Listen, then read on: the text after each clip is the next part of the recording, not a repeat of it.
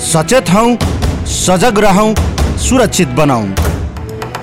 तयार रहनुहोस् सुरक्षित बस्नुहोस्। CMG covid nineteen update.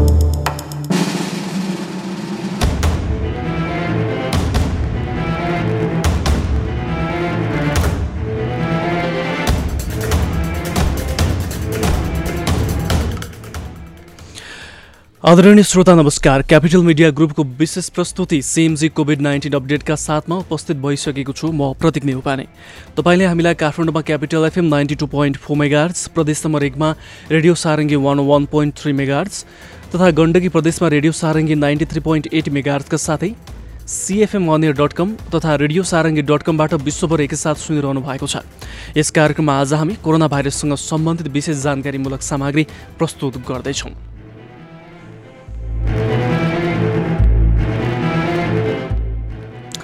विश्वभर महामारीका रूपमा फैलिएको कोरोना भाइरसको सङ्क्रमण विश्वका एक सय अन्ठानब्बेभन्दा बढी देशमा पुगेको छ। फैलिँदो सङ्क्रमण सङ्क्रमणसहित मृतकको सङ्ख्या पनि बढिरहेको छ।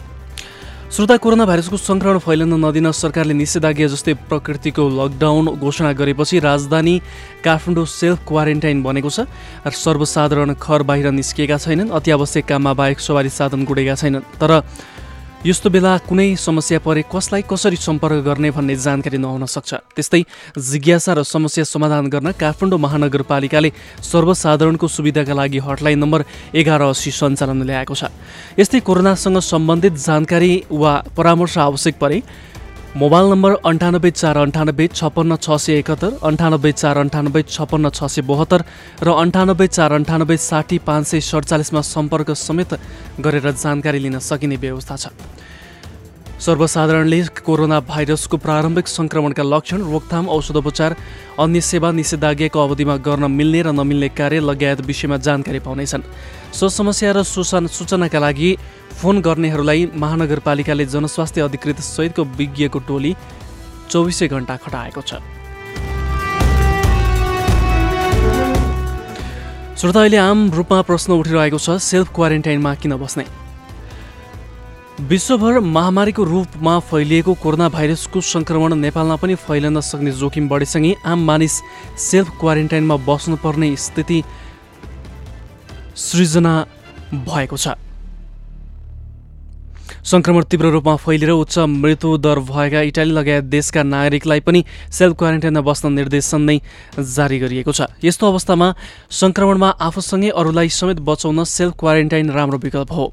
सङ्क्रमित होस् वा स्वस्थ मानिस उनीहरूले स्वयंलाई अन्य व्यक्तिबाट अलग राखेर सङ्क्रमण फैलने सम्भावना न्यून तथा रोगको पहिचान गर्न गरिने व्यक्तिगत पहल सेल्फ क्वारेन्टाइन हो। यसमा कुनै पनि व्यक्ति आफ्नो घरभित्र वा निश्चित कोठामा तोकिएको समय सीमासम्म अलग्गै बस्नुपर्छ क्वारेन्टाइनमा बसेकाले प्रयोग गरेका सामान अन्य व्यक्तिले प्रयोग गर्नु हुँदैन त्यस्तै आफू क्वारेन्टाइनमा रहेको सूचना दिन आवश्यक हुन्छ। कोरोना क्वारेन्टाइन निश्चित समयको लागि हुने गर्दछ। सामान्यतया चौध दिनभित्रमा कुनै पनि लक्षण नदेखिएमा व्यक्ति घर परिवारसँग बस्न सक्छ। सङ्क्रमण देखिएका देशबाट नेपाल आएका व्यक्ति सङ्क्रमितको नजिकको वा सङ्क्रमितसँग नजिकिएको सङ्ख्या लागेका व्यक्ति र सामान्य लक्षण देखिएका व्यक्ति करिब चौध दिनसम्म छुट्टै बस्न आवश्यक छ। यो अवधिमा परिवारका सदस्यहरूसँग नजिक गएर कुरा गर्नु हुँदैन। त्यस्तै खोक्दा हाँच्यौँ गर्दा नाकमुख छोप्नुपर्छ।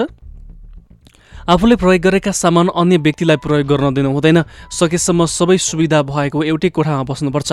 सङ्क्रमणको आशंका भएका व्यक्तिको सुरगत परीक्षणको रिपोर्ट नआउँदासम्म घरकै कोठामा मास्क लगाएर छुट्टै बस्नुपर्छ। लक्षण देखिन साथ अनिवार्य मास्क लगाउने हाँच्यौँ गर्दा खोक्दा नाकमुख छोप्ने छोप्दा प्रयोग भएका वस्तुलाई फोहोर फ्याँक्ने बन्द भाँडोमा फाल्ने र कम्तीमा बिस सेकेन्डसम्म साबुन पानीले हात धुने वा सेनिटाइजरले सफा गर्ने। सङ्क्रमणको लक्षण देखिएमा तत्काल अस्पताल गएर स्वास्थ्य कर्मीको सल्लाह लिने आफैमा आत्मबल बढाउने लक्षणहरूसँग नआतिने परिवारका सदस्य साथीभाइसँगको सम्पर्कमा रहने र आधिकारिक समाचार माध्यम पछ्याउनु पर्ने गर्नुपर्दछ।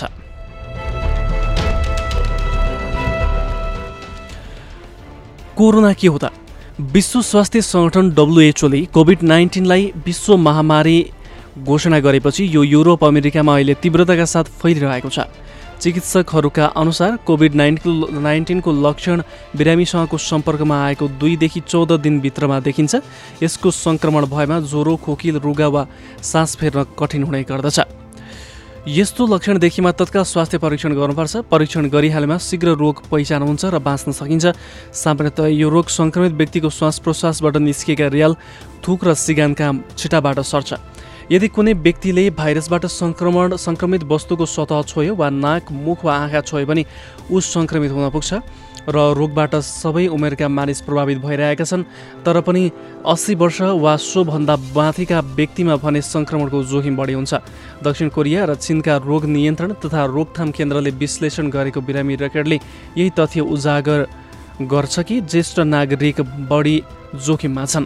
साथसाथै छाती मुटु वा मधुमेह जस्ता चिकित्सकीय रोगबाट पहिले नै ग्रसित व्यक्तिको मृत्युदर बढी छ। विज्ञहरू भनिरहेका छन् कोभिड नाइन्टिनका सबै बिरामीका लक्षण समान हुँदैनन्। चिनका बिरामीको अनुसन्धानबाट अस्सी प्रतिशत सङ्क्रमितमा सामान्य लक्षण देखिएको छ। सङ्क्रमितमा देखिएका लक्षणका आधारमा यसलाई मुख्यतः तिन समूहमा विभाजन गरिन्छ। पहिलो हल्का अस्वस्थता दोस्रो मध्यम खालको जटिलता तेस्रो जटिल अस्वस्थता। अहिलेसम्मको अध्ययनअनुसार जटिल अस्वस्थताबाट गुज्रिएका बिरामी गम्भीर निमोनिया सेप्सिस सेप्टिक आघात हुन्छन्। Virus polymerase chain reaction PCR परीक्षण मार्फत पहिचान गर्न सकिन्छ। अणुको फोटो फोटोग्राफी फोटोग्राफी प्रक्रिया समेत भनिने पिसिआर खासमा एक शीघ्र तथा सस्तो विधि हो र यसमा डिएनएको सानो खण्डको आकार बढाइन्छ। यो परिणाम परीक्षणमा बिरामीमा भाइरस रहेको नरहेको छिटै पहिचान हुने गर्दछ।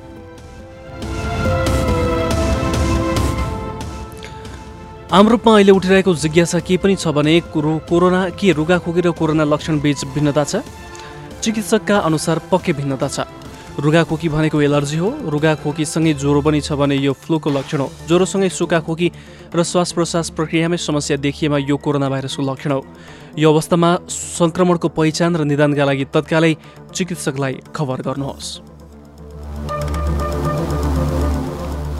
उसो भए अर्को प्रश्न उठ्छ। अहिले प्रारम्भिक परीक्षणका लागि प्रयोग भइरहेको थर्मल स्क्यानर कति प्रभावकारी हुन्छ त? विज्ञहरूका अनुसार नयाँ कोरोना भाइरस सङ्क्रमितलाई सामान्यतः उच्च ज्वरो आउँछ। यो अवस्थामा ज्वरो सुरु नभइसकेका सङ्क्रमितलाई थर्मल स्क्यानरले पहिचान गर्न सक्दैन। थर्मल स्क्यानर ज्वरोको मात्रा थाहा पाउने प्रारम्भिक विधि हो। ज्वरो सुरु नभइसकेका सङ्क्रमितलाई थर्मल स्क्यानरले पहिचान गर्न सक्दैन र सङ्क्रमितलाई चिकित्सा हुन र ज्वरो आउन दुईदेखि दस दिन लाग्छ। त्यसैले ढुक्क नहुनुहोस्। श्रोता अहिले हामी फुर्सदिलो छौँ हामीसँग प्रशस्तै समय छ र हामी घर परिवार आफन्तसँग लकडाउनको अवस्थामा रहेकाले थुप्रै प्रश्न उठ्छन् र यो स्वाभाविक पनि हो। त्यस्तै अर्को आम प्रश्न सुनिन्छ के स्विमिङ पुलबाट पनि सङ्क्रमण फैलन्छ? विज्ञहरू भन्छन् अहिलेसम्म त्यस्तो देखिएको छैन किनकि यो परीक्षण नै भएको छैन तर हामीले भुल्नु हुँदैन कोरोना भाइरस रियल सिगान र थुकबाट सर्न सक्छ। यो अवस्थामा मापदण्ड अनुसार क्लोरिनेसन नगरिएको स्विमिङ पुल कोभिड नाइन्टिन लगायत जुनसुकै भाइरस फैल्याउने केन्द्र बन्न सक्छन् त्यसैले यसतर्फ सधैँ सचेत बन्नै पर्छ। अहिले कोरोना भाइरस फैलन थाले लगतै यो भाइरस जङ्गली जनावरको मासुबाट मान्छेमा सरेको थियो भन्ने अफवाहहरू खुबै फैलियो। तर आजसम्म यो कसरी फैलियो यो प्राकृतिक अर्थात् स्वाभाविक रूपमा विकास भएको थियो कि मानव निर्मित भाइरसको एउटा स्वरूप थियो भन्ने विषय बहसमै छ। आलोचना प्रतिआलोचना चलिरहेको छ तर पनि विश्वव्यापी रूपमा आम मानिसको जिज्ञासा एउटै सुनिन्छ यो अवस्थामा मासु खान हुन्छ कि हुँदैन। चिकित्सकका अनुसार कोरोना श्वास प्रश्वास सम्बन्धी भाइरस हो खानाको प्रकार जन्य होइन। त्यसैले कुनै विशेष खाना घरपालुवा जनावरसँगको सम्पर्क तथा कुखुरा वा खसीको मासु खानु न खानु नखानुले यसको सङ्क्रमणमा फरक पर्दैन। आम मानिसले आफूलाई मन लागेको खानाको परिकार चाहेको मात्रामा खान सक्नेछन् तर बाहिरी संसर्गमा रहने घरपालुवा जनावरदेखि भने सावधान रहनुपर्छ।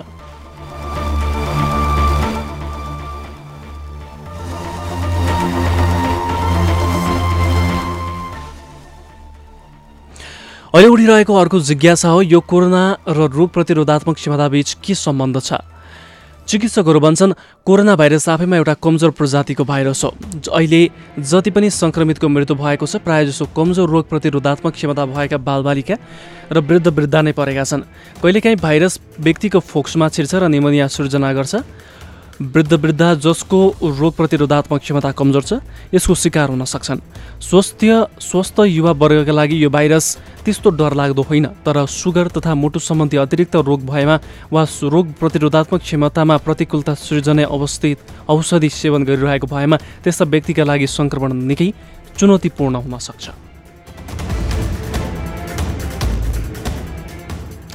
श्रोता निमोना विरुद्धका निमोनिकल तथा हेमोफिलस भ्याक्सिनले नयाँ कोरोना भाइरस विरुद्ध काम गर्दैन। यो भाइरस नयाँ र नितान्त भिन्न छ।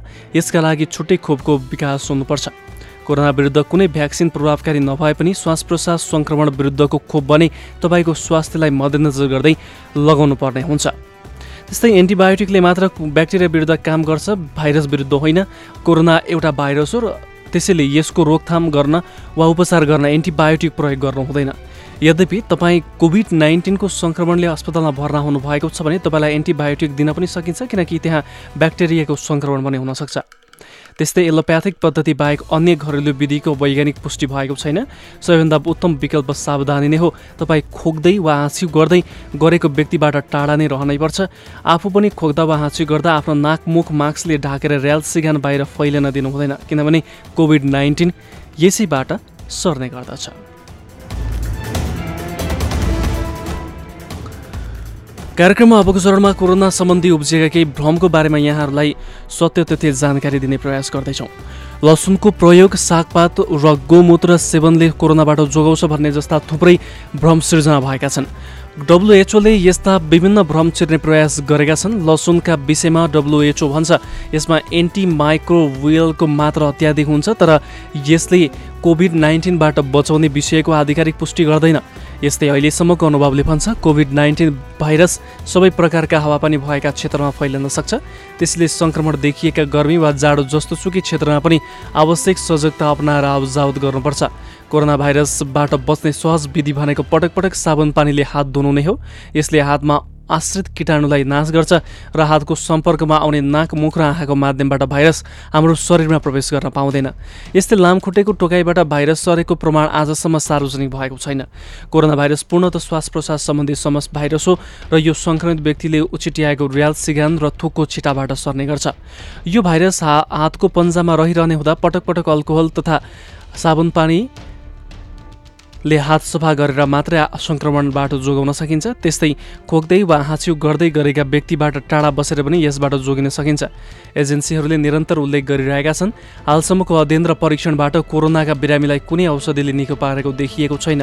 यथेष्ट प्रमाणको अभावमा संसारभरका कुनै पनि सरकारी निकायले कोरोना भाइरस सङ्क्रमितका लागि कुनै पनि कुनै पनि एन्टिभाइरस सिफारिस गरेका छैनन्। भारतको कुरा गर्ने हो भने त्यहाँको केन्द्रीय स्वास्थ्य मन्त्रालयको निर्देशिकाले एसआइबीको उपचारमा प्रयोग हुने लोपी नाभिर र रिटो कोरोना भिरलाई सङ्क्रमित व्यक्तिको अवस्था हेरी प्रयोगमा ल्याउन सिफारिस गरेको छ। विशेषतः साठी वर्ष काटेका मधुमेहबाट ग्रसित मृगोला बिरामी फोक्सोका दीर्घरोगी र रोग प्रतिरोधात्मक क्षमता कमजोर भएकाहरूका लागि लोपी नाभिर रिटो नाभिर सिफारिस गरिएको छ। विश्वभर विभिन्न संस्थान र औषधि उद्योगले कोरोना भाइरसको प्रकोप सुरु भएदेखि खोप निर्माणमा अनुसन्धान गरिरहेका छन्।